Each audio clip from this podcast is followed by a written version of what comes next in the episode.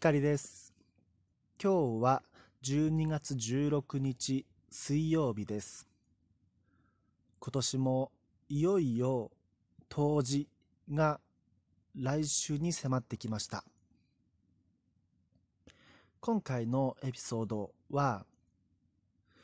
冬の色についてお話しします。最近お散歩をしていますと目に飛び込んでくる色合い彩りの数が少なくなってきたなというふうに感じるんです。以前はまあつい先頃紅葉が見られた頃は赤や黄色そしてまだ緑もあったし花も咲いていました。ですが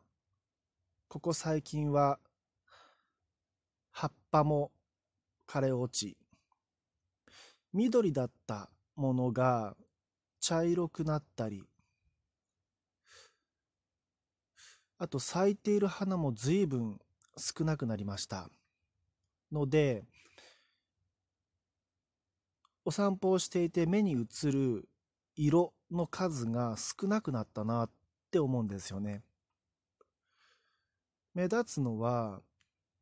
相変わらず元気なカラス、スズメ、トンビ。この3種類の鳥はいつもお散歩コースで賑やかにやってますよ、彼らは。あとは、こう、思うのはですね、目に映る色が少なくなってきて、その、そのせいか、ああとそうですね、あの、気温が下がってきたせいか、風の存在を強く感じます。まあ、冬、北風という言葉があるように、北風小僧の勘太郎のようにまあ空気が冷たいからそれがそれが風によって強く体や頬に当たるとまあ痛いくらいに寒く感じるわけですね。でも春や夏暖かい時にも風は吹いているわけです。その時はそんなに意識していなかった。風が妙に意識される意識してしまうですね。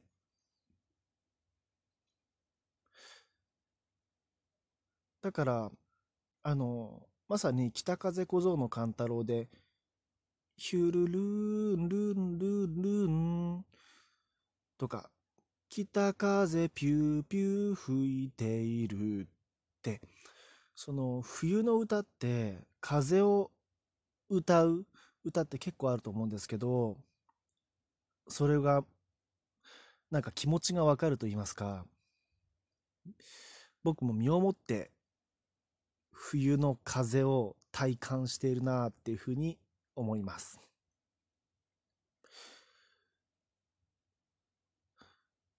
あと、そうそう、今年は気をつけて見ていたんですよ。あの、その鳥ですね。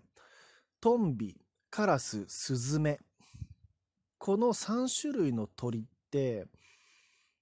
こう、冬に目立つ気がしているんですが、他の季節はどうしているんだろうと思って、今年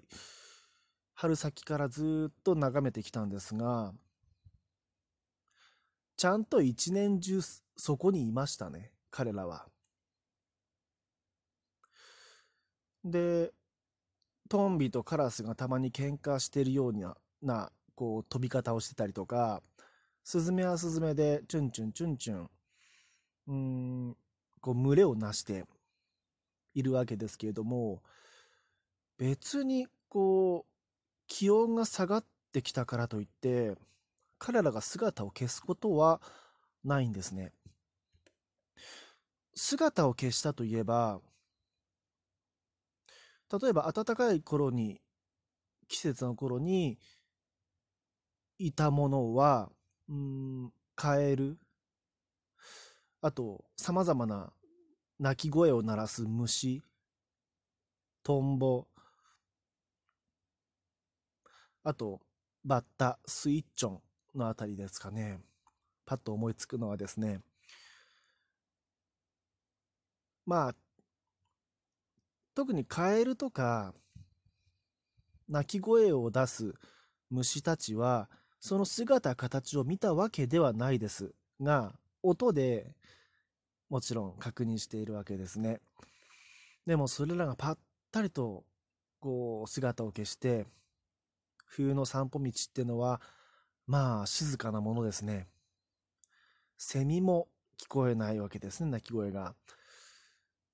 夜にお散歩しても、ホタルはいるわけもなく。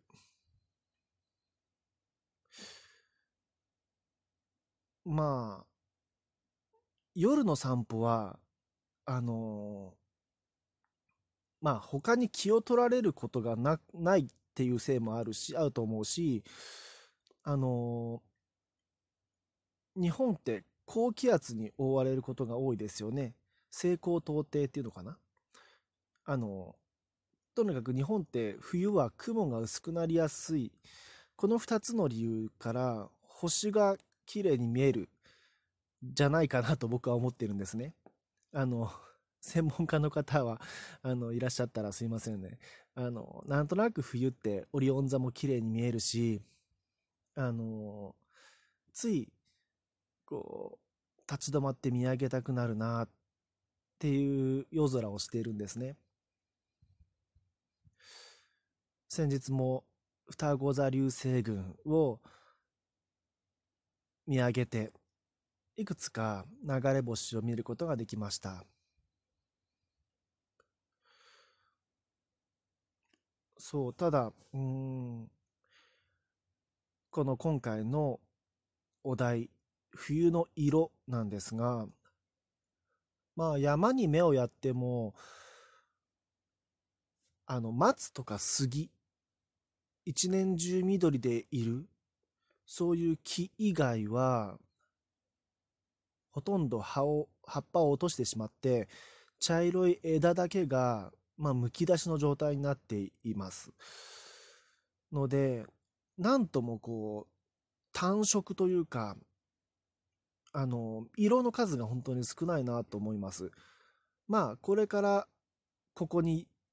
雪の白が加わるんだろうなとは思うわけですが、うん、これを例えばあの、僕が以前にですですね、家庭教師していたんですが、ある生徒さんのおばあちゃんが、こう、秋から冬にかけては、こう、悲しい気分になるっておっしゃってたんですね。まあ、なんとなくわかる気がするんですね。物悲しい感じで、まあ確かに夏や秋の彩り豊かだった時代、数ヶ月前までそういう時があったわけですが、それが、こう、うん、色彩を失うわけですよね。まあ、